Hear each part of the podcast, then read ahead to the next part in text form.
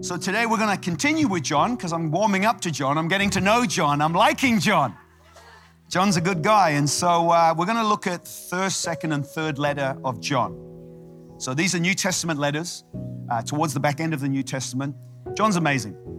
He didn't just write the Gospel of John, but he did these letters to the church. And he's also the author of Revelation.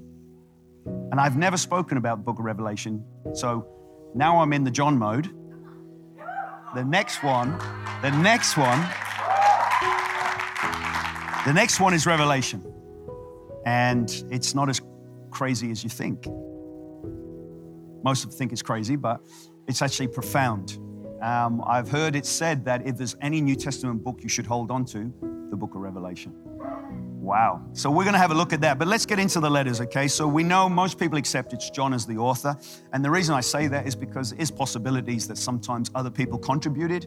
Uh, John, like the Apostle Paul, had a circle of people around him, and they were sometimes involved in the process, sometimes even did the writing, but there was a consistency in format. So that's just if you want to know more about that. But John is widely accepted as the author. There is in 2nd and 3rd John a reference to the elder. Um, John doesn't put his name in there, but there's a reference to the elder. There is debate whether it was a separate person, a different person. Is it John? Um, these are good arguments, these are good debates, and these are also interesting to look at. However, it doesn't really take away from what's going on. So it's just interesting to know that. Um, so we know five books are connected to John in some way. But what I want to do is, I want to just paint the picture because, again, today my goal is not to just give information because that's not going to change lives. We just have information. What do we do with it? It's to take us as a church a little bit closer to go, you know what? I'm going to read that again. You know what? I never read that. Or I'm going to look at this with fresh eyes. So that's what I'm going to try and do today. And the spirit of all of these moments are about Jesus. He's the Jesus is the key that unlocks the Bible. So if you read these letters and don't see Jesus, we're doing ourselves an injustice because the whole letter, the whole letter and the whole construct and the whole structure of it is really about Jesus. And we're going to see that as we get into it. So, John, he has been there from the beginning. He's a young guy. He turns up, he's mending nets with his brother. He's got a brother called Andrew. And so, Andrew and John, they're in the boat. Their father's called Zebedee. Why not? And, um, and what happens is we know a little bit about his story because we get it through the Gospels, we get it somehow. But what it is is interesting is that Jesus turns up. It's Andrew that actually brings Jesus into the scene. Andrew is the brother of John. So before we get John, we get Andrew. Andrew is kind of hanging out with John the Baptist. He's the crazy guy who's eating locusts. He's a wild man. His hair's everywhere and he looks like he's sleeping rough at Alexanderplatz. He's not. He's a prophet. He's a prophet. He's a wild man and people love him and hate him. Some people are scared of him, but he is the man at the moment. He wakes, makes it possible for Jesus to come in. So Andrew's aware of this going on, and he introduces really Peter and all of the guys to Jesus. So that's interesting because his brother is John. So John comes into this story and um, he's mending nets. Like I said, Jesus calls Simon, and Simon, Peter is, he's got a brother called uh, James. So Jesus calls them first. And then he goes over and he calls um, John and Andrew, who are mending nets. You always need people for the mission, and you always need people who are going to support the mission that is out there. Amen. And Jesus is the master of picking teams. He knows how to put people together. Amen. You want to pick a winning team? No one does it better than Jesus. So anyway, that's a sideline. But what I am saying is, is that this is the background a little bit. So we know that John, all right, is he's, he's there from an early age.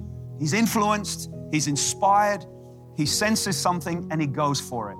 His only future is fishing. And then suddenly Jesus turns up and does things in a way that he's like, oh my goodness, and he goes on the journey. Doesn't fully understand, which is good for you and I because some of us step into this thing following Jesus. We don't fully understand where it's going to take us, how it's going to shape our lives. That's why the call of God upon you is going to take you further than anything else because Jesus called him. He didn't call himself. And it's the call of God that keeps John going the longest. So he starts off in the early days. And so if you want to look at the New Testament, especially the first century, you've got to understand the first couple of years with Jesus' life, from the beginnings, our calendars are usually set from the life of Christ in that sense. There's more in there, but the point is, is Jesus only lived a short life, 33 years of age. There's no books, no letters written in the New Testament. They all come later. And so we get a second stage where Rome is dominating, the Roman Empire is beginning to grow in stature, it's expanding, its influence is growing everywhere, and its presence military is, invo- is involved in this. And, and so it's a very difficult time. People are displaced, people are being exiled, people are being removed from cities, the Jews are being kicked out of Rome again. Uh, all sorts of things are going on. So if you can understand, it's a disruptive time, it's a turbulent time. Hello? 21st century, I thought 2022 would be my best. And we're paying more for our energy, we're paying more for our food. I mean, beer's gone up too much lately. I mean, what is it that upsets you? And I'm not trying to be flippant because it is difficult and it is real. But what I'm trying to say is it's not just ancient text and how does that affect us? No, it connects very much into where we are right now. It's incredibly disruptive.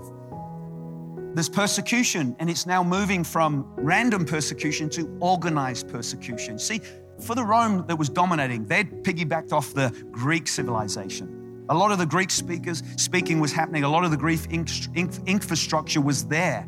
And so the Romans just took it and developed it even more at some level. But the point I'm making is, is that Romans or the Roman Empire understood Jews. They knew their temples. They knew where they lived. They knew what they ate. They knew how they behaved. They knew what they looked like outwardly. The cultural, um, distinctive cultural markers that define someone as a Jew was easy for someone who was a Roman. Not all Romans were Italian. Sometimes Ro- Roman wasn't a nationalistic idea. It was a, it was this this this uh, empire that anybody could be a part of. Anybody could become a Roman. And so what we've got is these people, the Roman uh, who are expanding basically knew how to handle Jews because because they knew. They knew like ah, okay I know where you go to your synagogues. I know your God. Uh, I know how you behave. I know where you eat. So in other words they weren't a threat. They kind of knew okay we place you here. That was the problem but Christians you couldn't place them anywhere. That's why become Christians became problematic to to to to the Roman Empire because who are these people? Who's their allegiance to? Is it Caesar or is it this Jesus Where's your temple? There is no temple. I am the temple. Hello? It's a lot easier to point to a building than to say, I'm the temple. And, and so, what I'm trying to say, I don't want to get buried in this, but you've got to understand the tension is Christians were a problem to the Roman Empire and all that it represented. That's why they were easy to kill because they did turn the other cheek. We're going to feed you to the lions. Okay. We're going to skin you alive. Read the book. Why did Christian anyone become a Christian in the first three centuries? See, if you don't at least acknowledge this, you'll never understand why John is writing these three letters to the church. There's a lot of craziness going on. And so let me give you a bit more here. So it's not just challenges and problems, but um, there's heresies starting to creep in. Heresies are like, you know, it was a mixture of uh, Gnostic teachings. And what does that mean? It just means that people were mixing Greek theology or the- philosophy. Um, there was Jewish um, laws. And so uh, if you're a Gentile, you've got no Jewish heritage, you believe in Jesus, you've made him your Lord and Savior. You don't need to read the Bible to get right with Jesus. You just meet him and then you begin to go on a journey of realizing what the Bible is all about. That's my story. You don't need to read the Bible for three years and then become a Christian. Some people do, but most people just respond to the gospel, spirit to spirit, and then you begin this journey of faith on the Word. That's why it's important. Jesus is in every book of the Bible, and you understand that because it directly or indirectly, He's there. So the point I'm making is that there was conflict going on. And it's important we understand that because you won't read the letter and fully understand unless you know what's going on in the background. We often see a situation and maybe we misjudge it because we don't know the context. What's the context? There's leadership challenges. Le- church leaders are, are arguing and fighting. People are coming up with different doctrines. The Gnostic one is a problem because they were starting to mess with the teachings of Jesus. They started to water things down. And I'm going to read a few of the things that he had to deal with in these letters. So we can see that there's a lot of problems. So we've got persecution, we've got discrimination. Um, you know, a few weeks ago, we're trying to find venues and we have cancellations on venues. And one of the emails that the hotel venue emailed back to the staff and said, cancel that contract. I don't want Christians. I don't want the church in this building. And unfortunately, they forgot that we were on the email.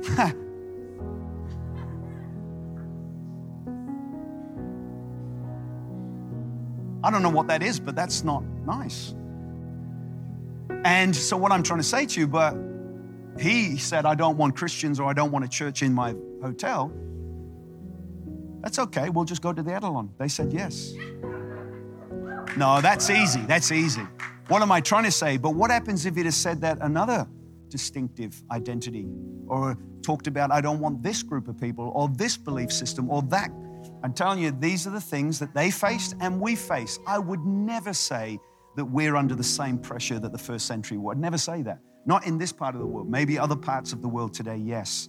There are Christians who are persecuted and they lose their lives. But this is something that's going on. And if you at least understand this, then you'll realize why John talks the way he talks in this letter. So I think it's important that we have some understanding there. Is that okay? All right, so we've got also power struggles, we've got divisions, we've got people walking away, we've got conflicts, and we've got false teaching, and you've got all of these pressures. So let me just say this John, he's an apostle, he's an eyewitness. He lived and breathed and walked with Jesus. So he's got authority. Jesus doesn't call anyone into it. Paul comes in. He's the only one who's not an eyewitness in the sense of he gets called later on, the Apostle Paul, and he gets pretty much straight to it the work and the mission. He starts the church at Ephesus, where now John finds himself writing these letters. So, where is John?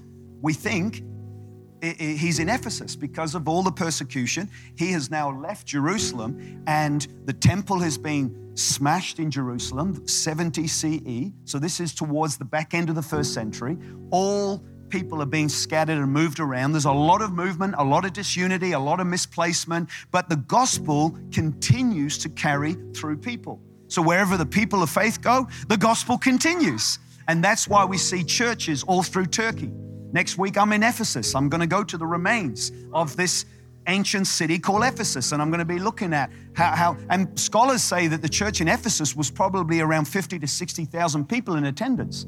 Timothy, young Timothy, was one of the pastors there. John was pastoring there, supposedly. Uh, Paul started the church and then writes to them years later. It's a church that's got influence. It's a church that's on the move. It's a church that's starting new churches. It's like us in Berlin going to Prague and Warsaw. It's exactly what they're doing. They're in a major Roman trade and commerce port that's influential trades coming in all around the world, and they've got roads going out into the east and into Asia, and it's amazing. And so you, it's, it's a very multi-ethnic culture. It's a multi-ethnic society. Hello, what do you think Berlin is today? I came to Berlin and I thought I'd hear German speakers, and all I hear is English, Slinglish, Jinglish whatever it is. But the point I'm making is, is it's not foreign or abstract. It's very similar in so many ways. So obviously, Ephesus is this location where John finds himself. The reason I want you to understand this is that he's an apostle, so he's writing the letter to really deal with some crises and issues about the authority of who Christ is, the divinity of Christ because all of these teachings and these falsehoods were starting to erode who Jesus was. One of the things that they were starting to do was basically Jesus was spirit, yes, but he didn't really turn up in the flesh. Gnostic teaching was all about, yeah, the spirit is good, but inherent flesh and matter is evil. So it was a little bit like before we talked about ghosting, this was ghosting in the New Testament, early days. Oh, Jesus was there, but he wasn't really there. He was a ghost, he was a spirit. You couldn't really touch him. So there was a denial that Jesus was 100% God and 100% man. So this is what he's dealing with. So he's not just an apostle trying to keep continuation of what Jesus started, and he wasn't just wanting them to hear it, uh, you know, just casually. He was wanting to realize that I'm at the end of my life. All of the eyewitnesses are dead. They've been persecuted. Peter's dead. He, he was executed in Rome.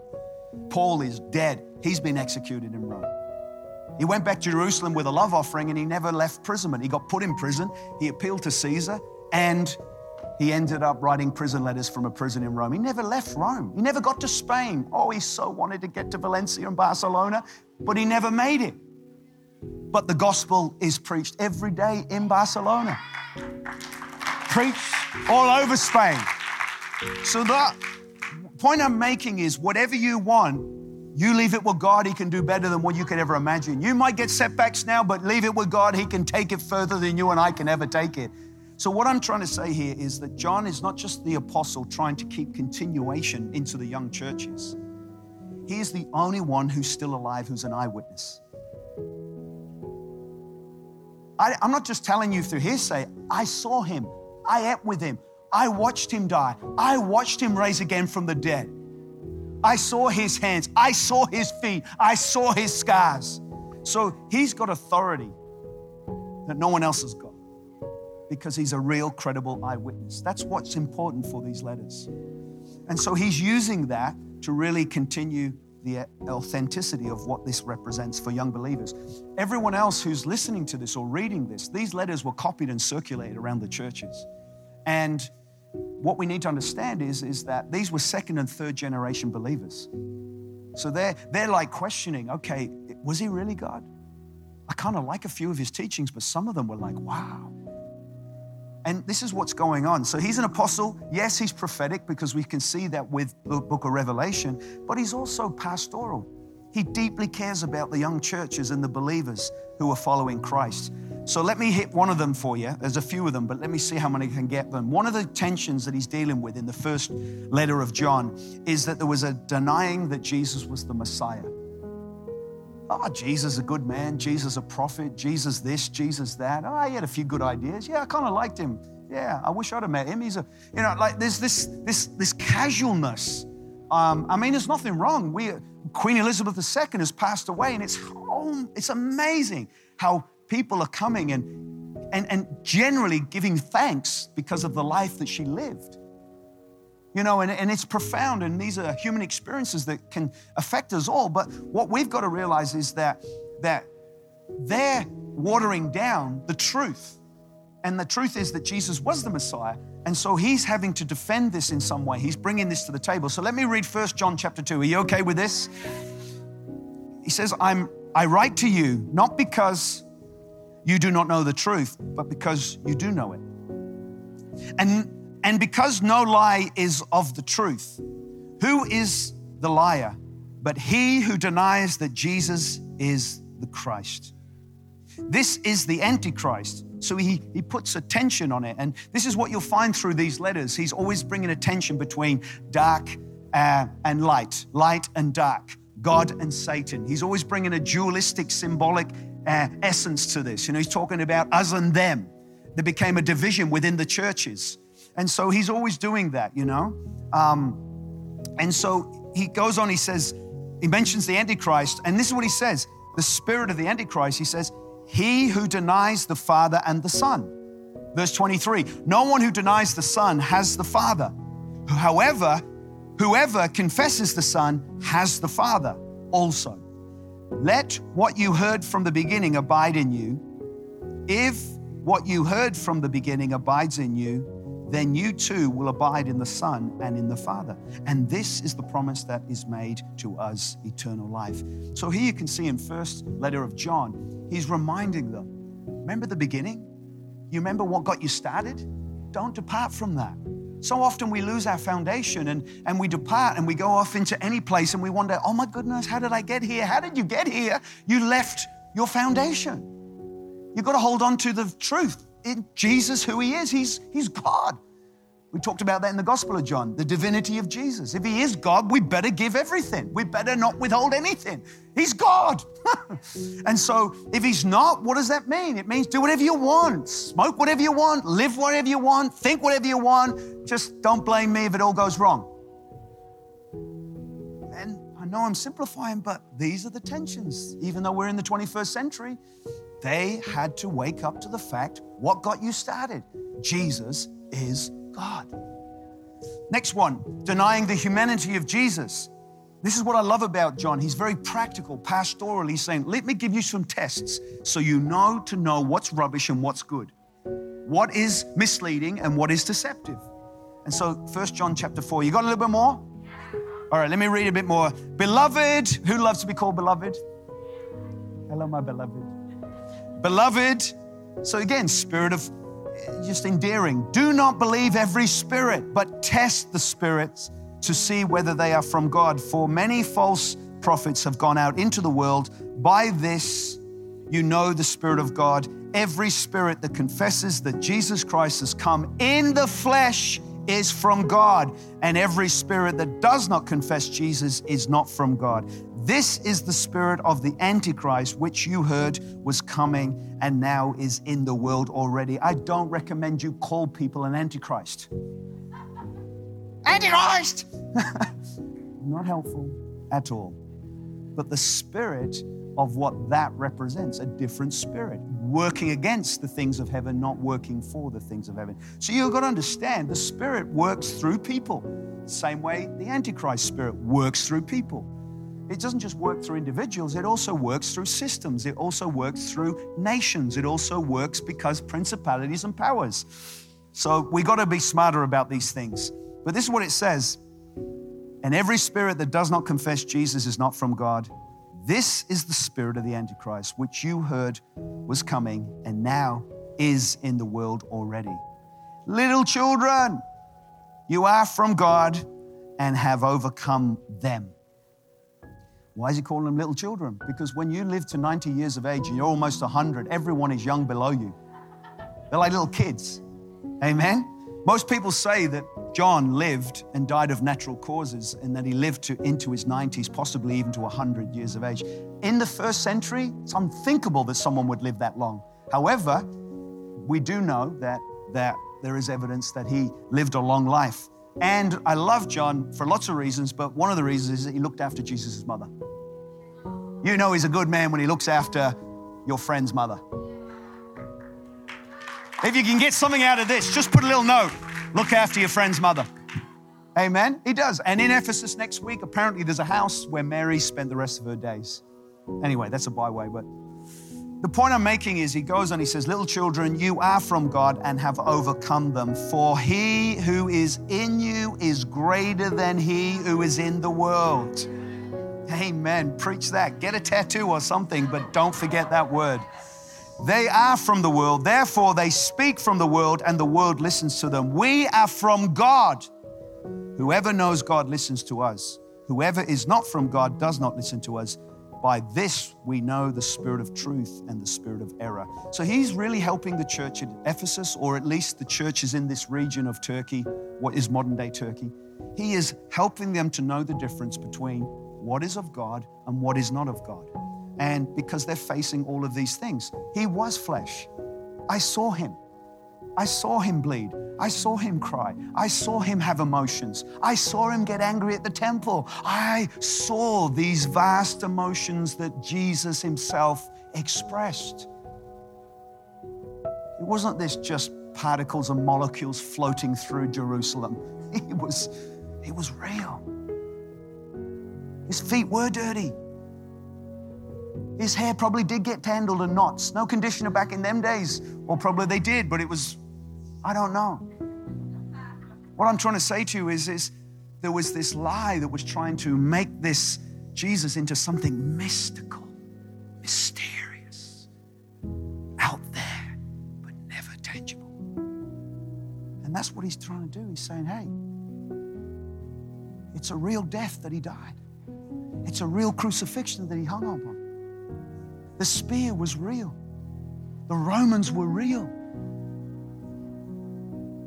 The spit and the saliva was real.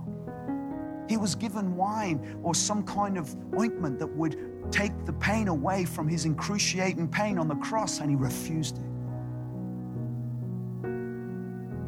And this is what he's bringing to the table, and he's saying, Hey, listen to us. Why? Because we came with him. These guys who are trying to mess you up, they have no authority. And this is what's going on in this letter.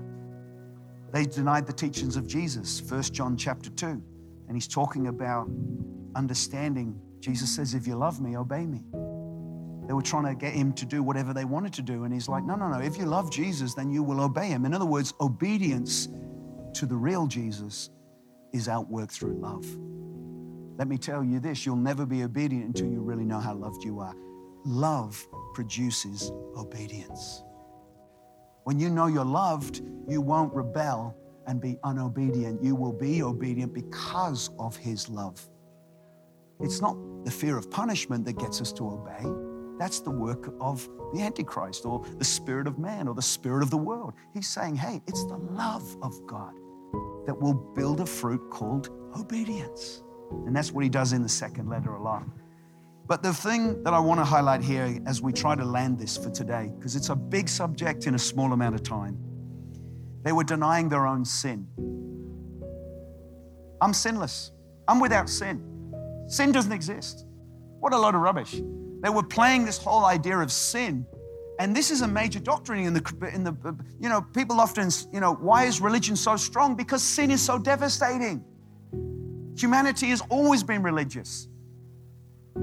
There's always something in us that wants to see redemption, forgiveness. We, we just know that we're not where we should be. Even if we bury it under lots of layers and lots of complications, there's something in us that says we need forgiveness, we need redemption, we need to be forgiven. I need my story to go beyond this moment. I don't know what it is, but there's something about sin that we have to understand. Jesus died to take all of the sin of the world.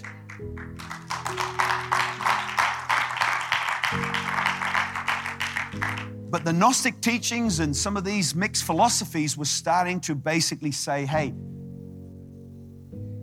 there is no sin. And if you say there is no sin, you are also saying, listen, you are rubbishing the incarnation and you are diminishing the very work of Christ by saying there is no sin. If there's nothing to win and there's nothing to lose, then what's the consequences of that?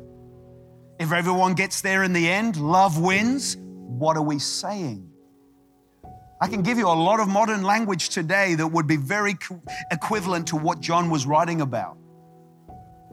You got to understand the incarnation, God Himself became human, took on human flesh and form, humbled Himself unto the point where He literally laid down His life and absorbed all of humanity story into Himself. All that's wrong with us, He absorbed into himself. All that's right with him, he gave to our account. Whosoever believes.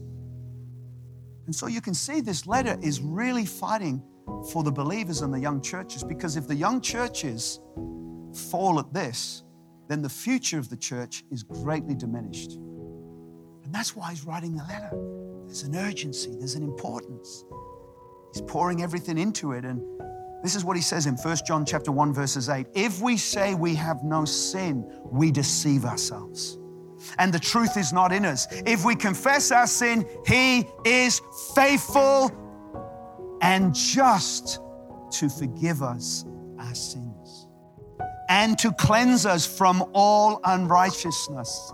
If we say we have not sinned, we make him a liar and his word is not in us. So he is smashing this.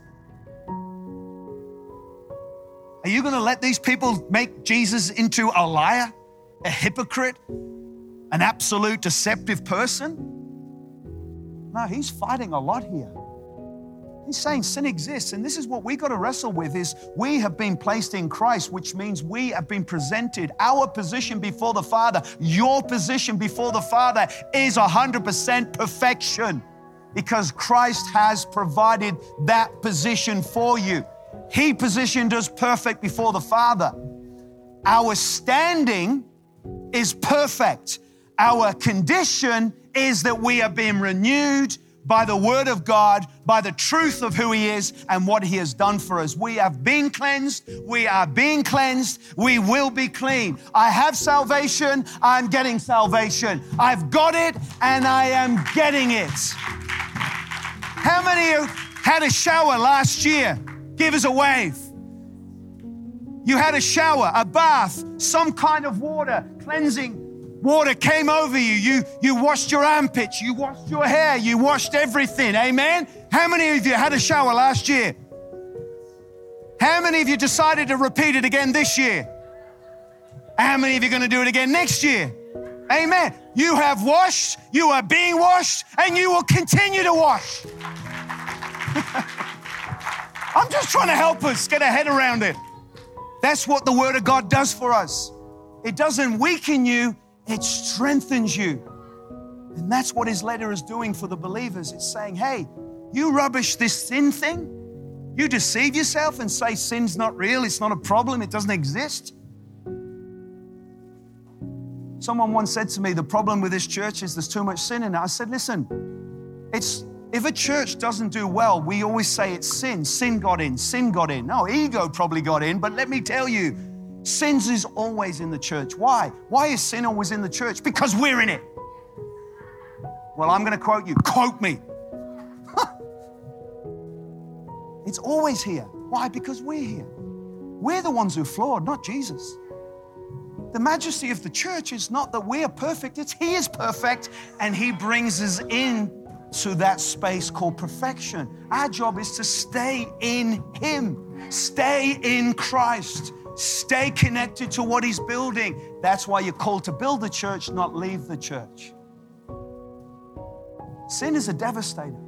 God hates sin. God is holy and He will not cohabit with sin. That's why we need Jesus. Amen. This is huge. It's the essence of our Christian story. It's the most significant event that has ever happened in the human story is the incarnation. God became human. And not just that, but he died, paid the price and rose again to lead us into that perfection forevermore. It's the hosp- it's the gospel. But this is what was going on and he said to him, "Listen, God is faithful all the time, every time. We just got to know not to hide, but to run to Him.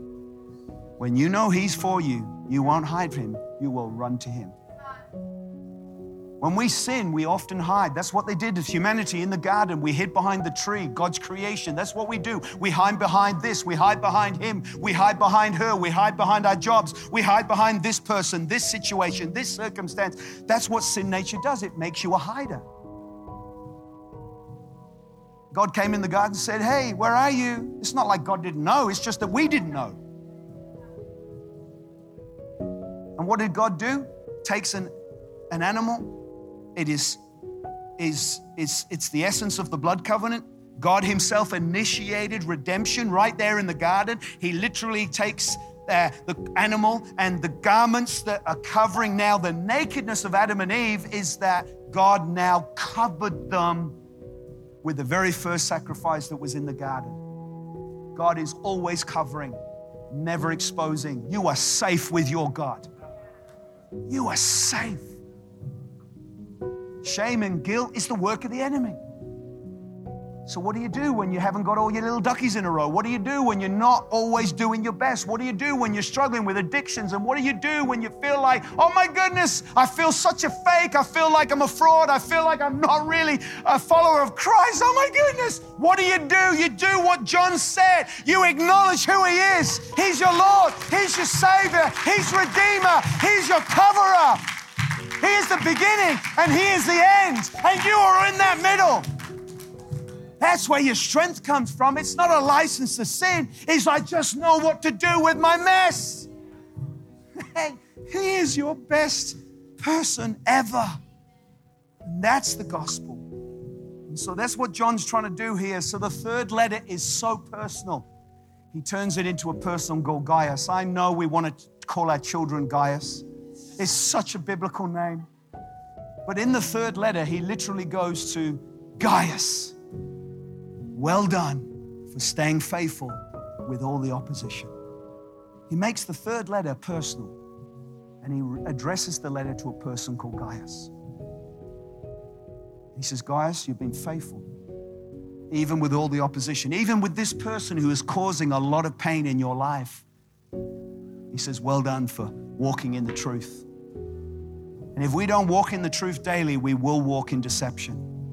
And that's the essence of what he's trying to say here. Walk in the truth daily. Because if you don't, you will drift into deception and other, vo- other things that sound good, but they deny the very power of God. You can look godly and have no power of God on your life at all. Amen? It's not a building and the beauty of a building that makes you holy. That's just architecture. the only person who can make us holy is Jesus. Amen? So these letters are all about Jesus. These letters are all about Jesus. These letters are all about His divinity. These letters are all about what He's done for you, what He's done for me, what He's doing for us. He is safe. We are safe with Jesus, amen? So the lies, listen, if you tell a lie, you have to build a family of lies to support one lie. Next thing, you've got to community of lies. Next thing, you've got a whole story of lies. You tell one lie, you've got to tell a thousand more to support it, to feel like it's comfortable. Amen. The only way you can break a lie is to tell the truth. Amen. Who are you? You're a daughter of the King. Who am I? You're a son of the Most High. Who am I? I am a child of God. I have been bought with a price. I belong to Jesus.